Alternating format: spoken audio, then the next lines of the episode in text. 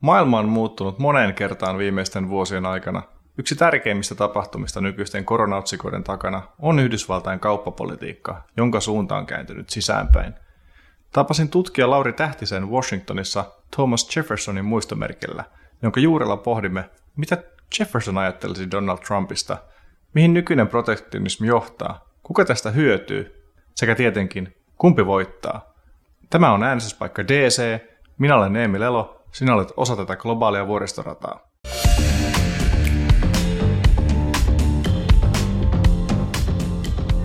Lauri Tähtinen, me istutaan täällä Thomas Jefferson muistomerkin juurella nyt Washingtonissa ja hän oli tämmöinen, hän jul- luonnosteli Yhdysvaltain itsenäisyyden julistuksen ja sitten hänet valittiin vuoden 1800 vaaleissa viimeisimpien joukossa demokraatti-republikaani presidentiksi, joka oli myös ehkä merkittävin puolueen presidentti. Mitä hän ajattelisi Donald Trumpin viimeisestä neljästä vuodesta?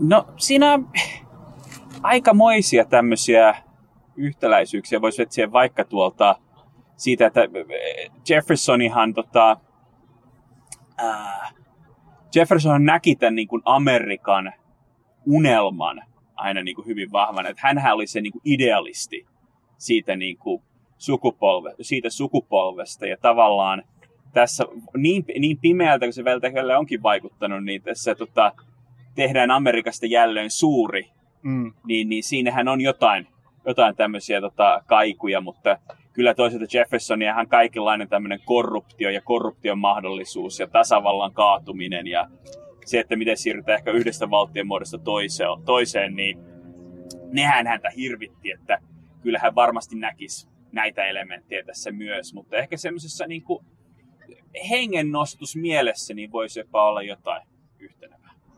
Kuka on sun mielestä Yhdysvaltain historian paras presidentti? No se on toi, varmaan toinen muistomerkki tuolla. Että se, jos mä laitan, että jos nämä Jeffersonit ja Washingtonit niin oli sitä ensimmäistä tasavaltaa, niin tämä toisen tasavallan perustaja Abraham Lincoln. Että siinä, siinä, siinä oli selvästi semmoinen siinä 1800-luvun puolivälissä, kun tämä orjuusasia piti käsitellä tavallaan loppuun, niin, niin kyllähän niin kuin selvästi sitten antoi niin kuin näkemyksensä siitä, että miltä se seuraava uusi Yhdysvallat sitten näyttäisi.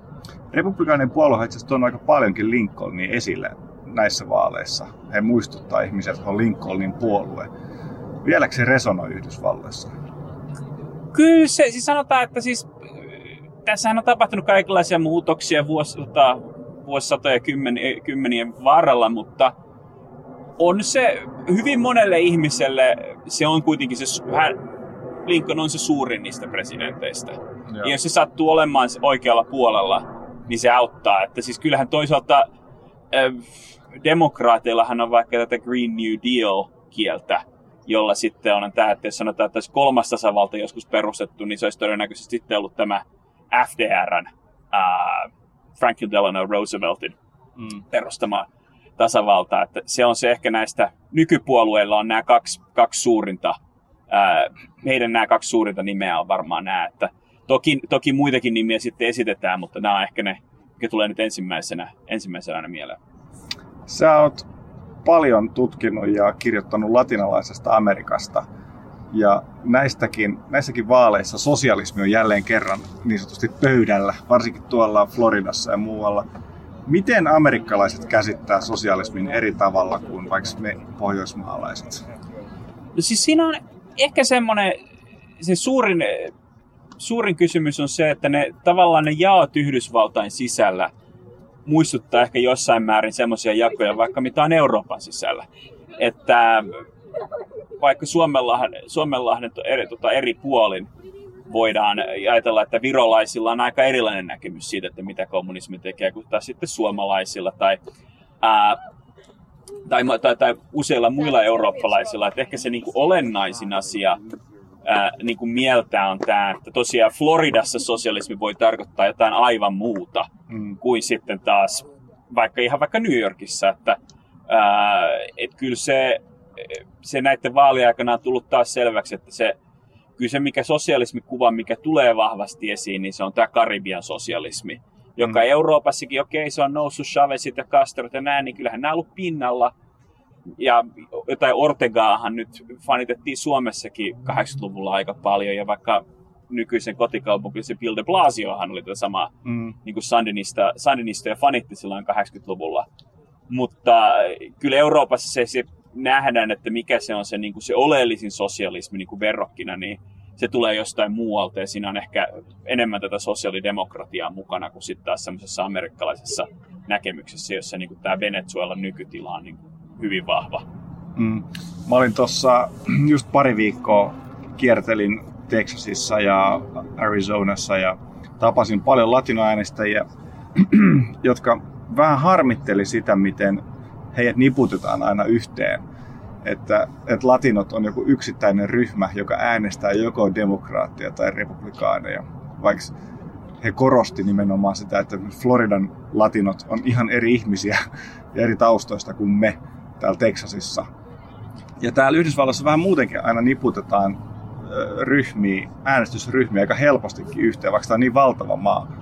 Miksi, miksi näin tehdään sun mielestä? No osittaisen vastaus on siinä, että tämä on valtava maa että sitten taas tavallaan joku ote mm. siitä niin kuin äänestäjäkunnasta. Ja sitten sanotaanko, että siinä vaiheessa, kun viime, viime vuosikymmeninä ää, demo, tota, varsinkin musta, musta väestö on äänestänyt hyvin vahvasti demokraatteja, ja se on tavallaan ollut osittain aina se mallitapaus monille muillekin vähemmistöille sitten, että, että analysoidaan sitten yhtenä blokkina aina yhtä vähemmistöä.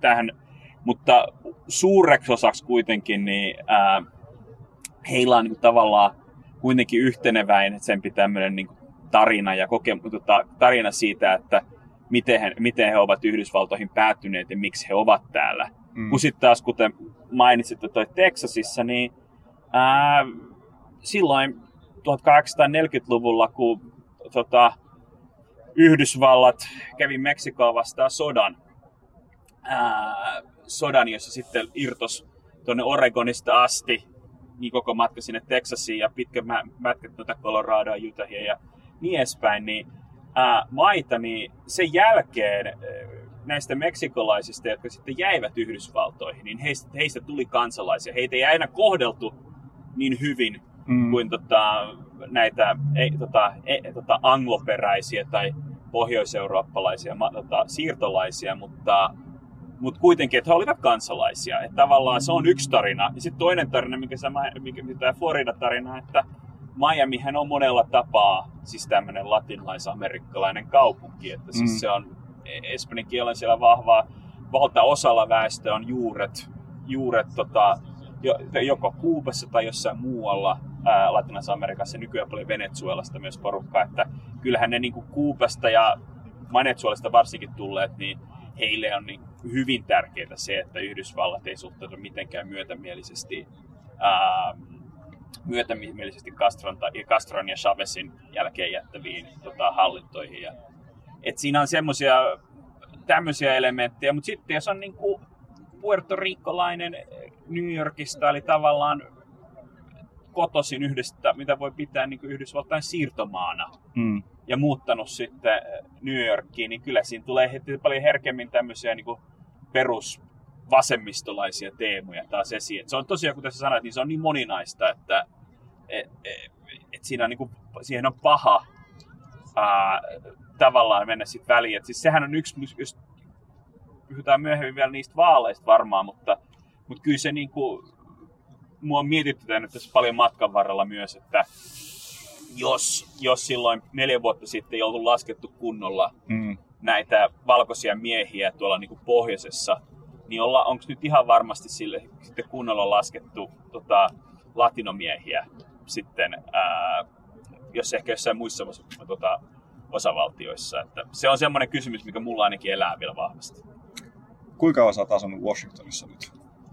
No, mä oon Washingtonissa ollut tota, vähän vajaat neljä vuotta. Että mä muutin tänne, mä muutin tänne sinä vi- sillä viikolla, kun Trump valittiin.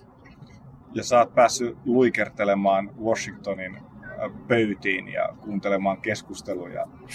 Mitä mieltä niissä oikeasti ollaan Donald Trumpista? Siis sehän, Donald Trump ei ole tämän, tämän kaupungin otus.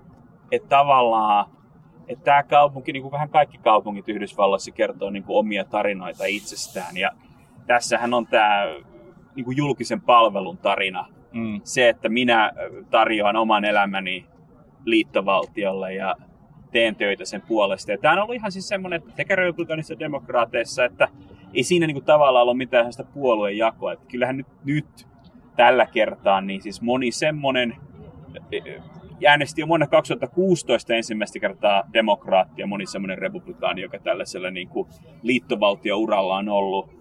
Ja aivan viimeistään nyt. Että onhan se tavallaan, se on mielenkiintoista nähdä, että kuinka moni kenraali on tullut julkisesti Trump, tota, niin kuin ulos Trumpia vastaan. Että se on tavallaan vielä vähän huolestuttava merkki siitä, että tällaista täytyy tehdä tai tällaista tapahtuu, mutta toisaalta se kertoo myös siitä, että mikä tämä, mitä mieltä tästä kaverista ollaan.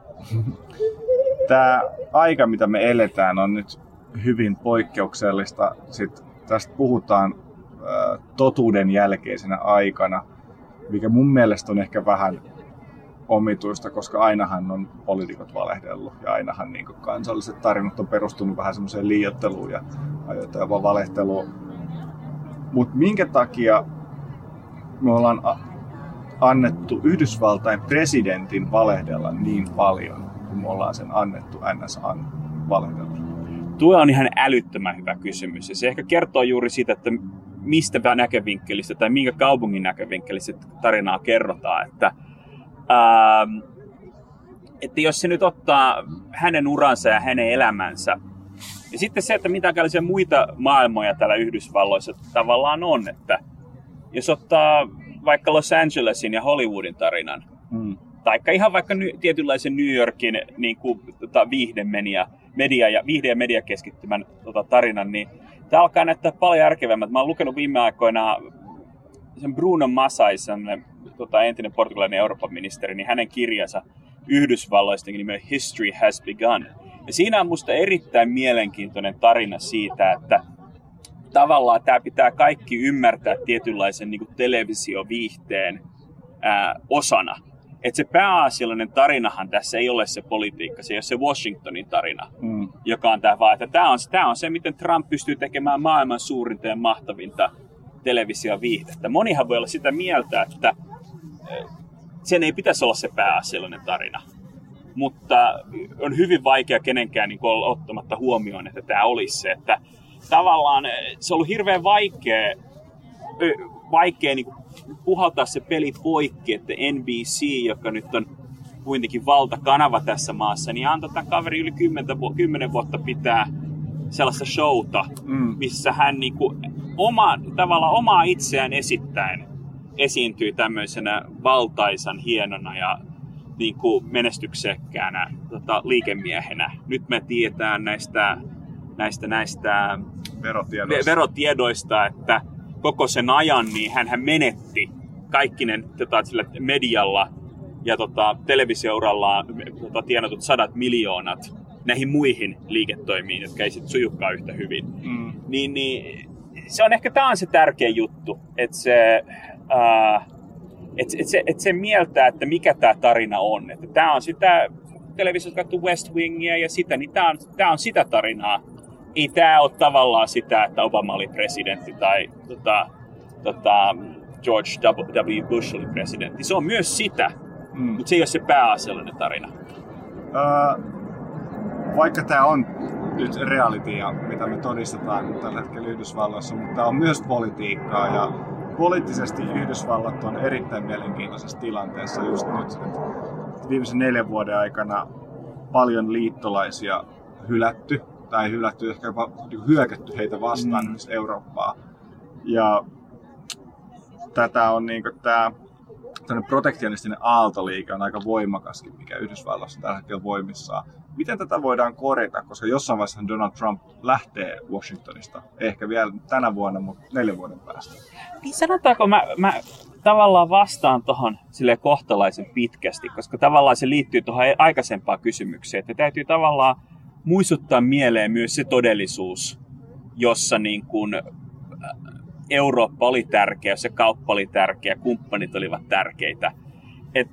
Semmoinen, semmoinen amerikkalainen niin kuin filosofihan on, filosofihan on tämä pragmatismi, mm. 1800-luvun lopulla kehitettiin, että toisin kuin semmoinen eurooppalaiset siihen aikaan ja moni muu, niin mietti, jotka miettii, että filosofinen perinne, että mikä on niin kuin totta, niin amerikkalaiset miettii, että no se voi olla totta, mikä toimii.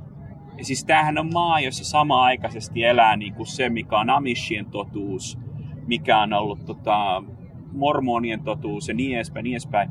Mä asun tällä hetkellä semmoisessa yhteisössä, missä, missä nyt tämän tota, koronan aikana, niin yhtäkkiä porukka, osa porukasta vaan päätti, että no jos koulut on kiinni, niin laitetaan tämmöinen oma yh, pienyhteisön koulu pystyy tuonne yhteisötalolle ja se on sitten se koulu. Mm.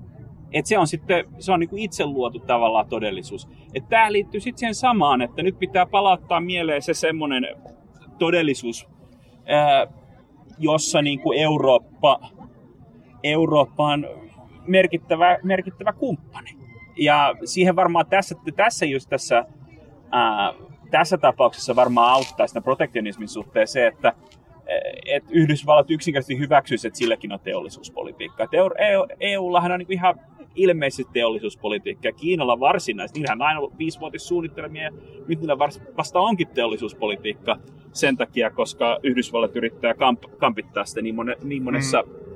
ää, eri, tota, niin, kuin monella, niin monella sektorilla niin monessa eri osassa maailmaa. Että se tarvitsee varmasti niin kuin teollisuuspolitiikkaa. Et jos Yhdysvallatkin myöntäisi, että sillä on teollisuuspolitiikka, joka keskiössä on tämä, nää, tämä iso teknologia, niin, niin se olisi varmaan monelle niin kuin, se olisi helpompaa kuin tavallaan sitten tämmöinen, että täytyy pelätä koko aika sitä, että tulee ja tulee.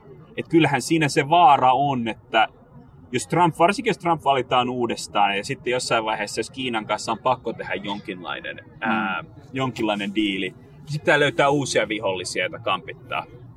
Ja Trump ei ole tässä vaiheessa nähnyt sitä sillä tavalla, että eurooppalaisten kanssa, taikka, muit, taikka sitten Aasiassa ja Amerikan liittolaisten kanssa rakentaisi yhteistä rintamaa Kiinaa vastaan ja tuskin näkee toisellakaan kaudella. Että tämä olisi varmaan Biden todennäköisesti aloittaisi tämmöisen, että rakennetaanpa yhdessä nyt tämmöinen Kiina, parataan Kiinaa yhdessä. Että, ää, se, miten Eurooppa sitten lähtee siihen mukaan, on ehkä eri kysymys, mutta se olisi se niin merkittävä ero. Mä haastattelin Brookingsin ää, asiantuntijoita, että kumpi ehdokkaista on Kiinalle sopivampi presidentti. Ja he sanoivat Donald Trump. Että se on, Kiina haluaa Donald Trumpin pysyvän Yhdysvaltain presidenttinä koska se vastarinta on paljon heikompaa Kiinaa kohtaan, mikäli se on vain Yhdysvallat eikä Yhdysvallat ja Eurooppa. Ja tähän liittyen, koska Donald Trumpista on luotu semmoinen, että hän pistää kovan kovaa vasten Kiinaa vastaan ja hän, niin kuin, hän murjoaa Yhdysvaltain viholliset. Mutta mikäli katsotaan, että onko Yhdysvaltain viholliset voimakkaampia nyt kuin ennen, niin eikö se ole kuitenkin päinvastoin? Kiinahan on paljon vahvempi kuin ennen Donald Trumpia. Eurooppa ei ole välttämättä, mutta yhtenäis, niin sielläkin löytyy yhtenäisyyttä nyt. Kyllä, siis kyllä ton kanssa on helppo olla samaa mieltä, että jos katsoo, että mitä oli Yhdysvaltain kauppavaje Kiinan kanssa vuoden 2016 lopussa ja mitä se oli vuoden 2019 lopussa, niin se oli kutakuinkin samoissa. Mm. Et senhän takia Trump ei tästä niin kuin aikaisemmin tänä vuonna vissiin puhunutkaan hirveästi uh, sitten tästä kauppavajeesta tai Kiinasta, että Kiina jäi vähän vähemmälle.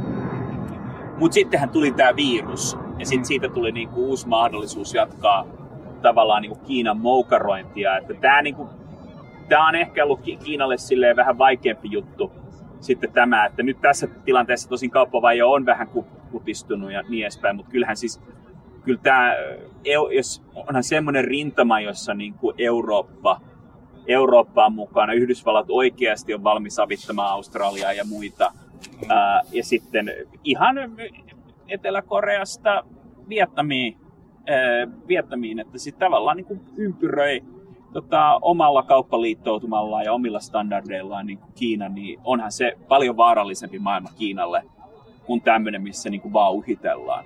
Että pikemminkin tämähän on nyt on mahdollistanut Kiinalle monet semmoiset liikkeet, jotka aikaisemmin eivät olisi olleet mahdollisia. Että kyllä niin kuin tänne tässä Trumpin maailmassa tämä muun muassa Hongkongin liittäminen oli huomattavan paljon helpompi. Selvä liittäminen oma itsensä, mm. ää, niin, niin oli huomattavasti helpompi vetää, koska se on myös Trumpin politiikka. Trump haluaa kohdella kohdella enemmän enemmän enemmän Hongkongia osana Kiinaa. Se, että muun muassa nyt kiellettiin, oliko tänään vai eilen, niin kiellettiin tota, nämä, nämä tota, ettei pääse Yhdysvaltain liittovaltion sivuille useille. Että jos se tulee vaikka monenlaista markkinoille relevanttia tietoa, kuten se, että mitkä on työllisyysluvut ja näin mm. että nyt pitää käydä sitten VPNin kautta hakemaan nämä tiedot. Et, et kyllä tämä on niin kuin monella tapaa yhtenäistä Kiinaa sitten vahvistanut. Se on sitten eri kysymys, että onko Kiina ruvennut sitten itse uhittelemaan liikaa, ehkä joissain tapauksissa Intia, Intia, Australia näin, niin se voi olla eri kysymys, että onko ne pelannut korttinsa oikein, mutta kyllähän nyt Kiinalla on hu- huomattavasti vahvempi Kiina on nyt mm. silloin vuonna 2016. Lyhyesti, jos voisit tiivistää, että missä Yhdysvallat, mihin Yhdysvallat sijoittuu tällä hetkellä sun mielestä niin kuin tämmöisessä ää, geopoli- geopolitiikan niin arvoasteikoilla, koska me ollaan totuttu länsimaalaisina siihen, että aina voi luottaa, että Yhdysvallat tekee jossain vaiheessa oikeita päätöksiä ja Yhdysvallat on sen selkänoja, mihin koko muu länsimaa on nojannut. Mm. Mut missä tällä hetkellä Yhdysvallat on? Niin, siis tossahan, tämähän on tämä vanha Churchilliläinen, että tota... Niin me voidaan aina olettaa, että tekee oikein niin, tehtyä ensin väärin. Juuri näin, ja hän, hän oli amerikkalainen, että, niin. että tota äitinsä puolelta. Niin, niin, joo, kyllä, kyllä mä luulen, että sen suhteen saa olla ihan huolissaan, ää, koska niin kuin selvästi on halua ja yritystä muokata uusiksi. Että Obamahan ta- yritti tätä, että siirrytään niin kuin Aasian päin, että lähetäisiin lähi ja sitten myös todennäköisesti Euroopasta ää, siinä vaiheessa enemmän pois. Mutta nyt kun Trump ensimmäisenä tekoinaan, niin sitten sanoi, että ei me mitään tällaista kauppasopimusta tota, Tyynen valtameri yli haluta. Niin, niin, se sitten se tarkoitti sitä, että Euroopasta ja lähi on yritetty lähteä, mutta ei se nyt tarkoita sitä, että on keskitty Aasiaankaan. Tota, tuonne Tyynen valtameren Aasiaan.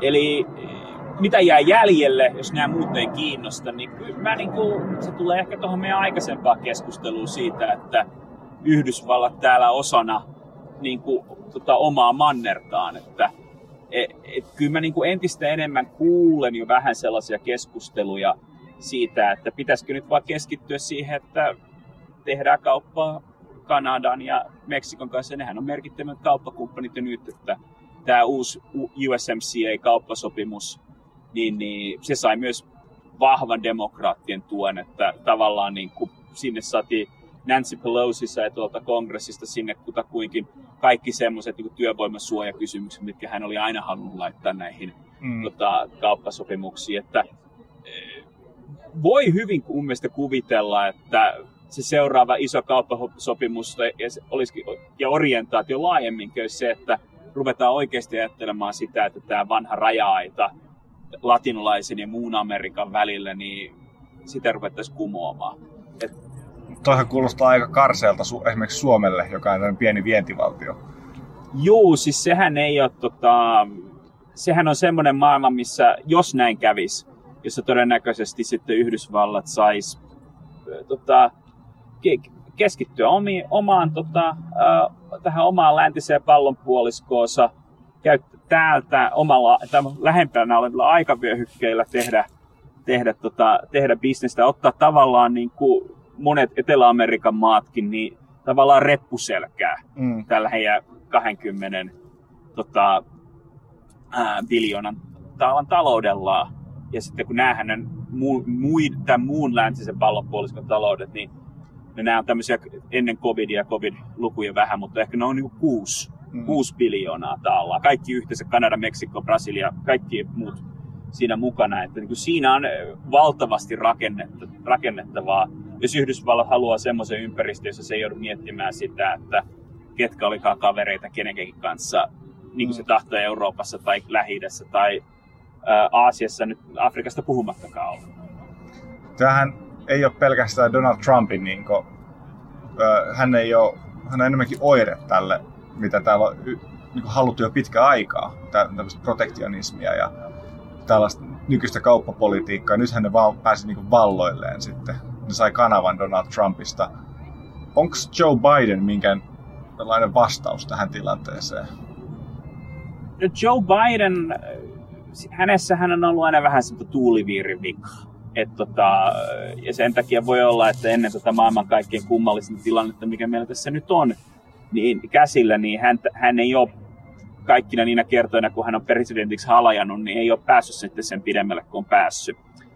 Että en tiedä, liikaa ei ainakaan kannata toivoa. Kyllä niin kuin jonkinlainen semmoinen, semmoinen järki, että tämä niin kuin tarina palautettaisiin tavallaan niin kuin Washingtonin tarinaksi, jossa niin kuin mennään tavallaan niiden sääntöjen mukaan. Mm. Niin, niin mun mielestä sille voi olla toivoa. Ja nyt kauppapolitiikkaakin ajatellaan tavallaan niin kuin vähemmän, vähemmän tavallaan sen niin kuin televisio- ja viihdearvon kautta kuin sitten sen, että mikä on, niin, niin ehkä mikä, mikä on sitten niin paras ratkaisu Yhdysvalloille ja maailmalla laajemmin, niin toivottavasti niin kuin siihen tulee muutos. Mutta en mä nyt näkisi, että hänellä niin kuin mitään kauhean vahvaa ohjelmaa tämän asian suhteen on niin kuin ollut. Että liikaa ei kannata toivoa mutta sen suhteen, mutta kyllä se varmasti Euroopalle, jos miettii, että mikä on se reitti, jonka kautta niin kuin Yhdysvallat yrittää vielä pitää jonkinlaisia tota, suhteita, ää, suhteita Eurooppaan tai Itä-Asiaan pystyssä, niin kyllä se todennäköisemmin sen Bidenin kautta tulee. Lauri Tähtinen lyhyesti, kumpi voittaa, Biden vai Trump? Ää, ba, tota, Biden voittaa. Tällä hetkellä ne on nyt semmoisia, että nämä tota, kyselyt, että on niin kuin paha, paha enää veikata toisin, jos tulee tämä tota, valinta kahden välillä, niin kuin tässä on esitetty. Mutta, sitten aina tämä mutta, niin joku tämmöinen, mikä ei niin kuin, tota, tavallaan suorassa lähetyksessä näy, joku tämmöinen Jumalan käsi tyyppinen juttu, että niin kuin, että jos tätä Maradona-vertausta käyttää, niin Trumpissa on, Trumpi kykenee sekä siihen, siihen tavallaan niin kuin vilpilliseen Jumalan käsi, että sitten siihen solmaaliin, joka joka siinä pelissä myös nähtiin silloin kesällä 86. Että siinä on, me usein mietitään Trumpia niin tosiaan niin politi- poliitikkona ja sitten tämän politiikan tarinan kautta, mutta hän on niin kuin suurin tämmöisen niin kuin persoonaviihteen hahmo, globaali sellainen, joka meillä koskaan on ollut. Et sen takia never say never. Vaalikamppailu käy yhä kuumempana, eikä äänestyspaikka Manhattan enää vietä vapaapäiviä. Muista kuunnella jokainen jakso keskiviikkoisin Spotifysta, iTunesista, Soundcloudista tai Kauppalehden verkkosivulta osoitteesta kauppalehti.fi. Minä olen Neemi Lelo, Washington kuittaa.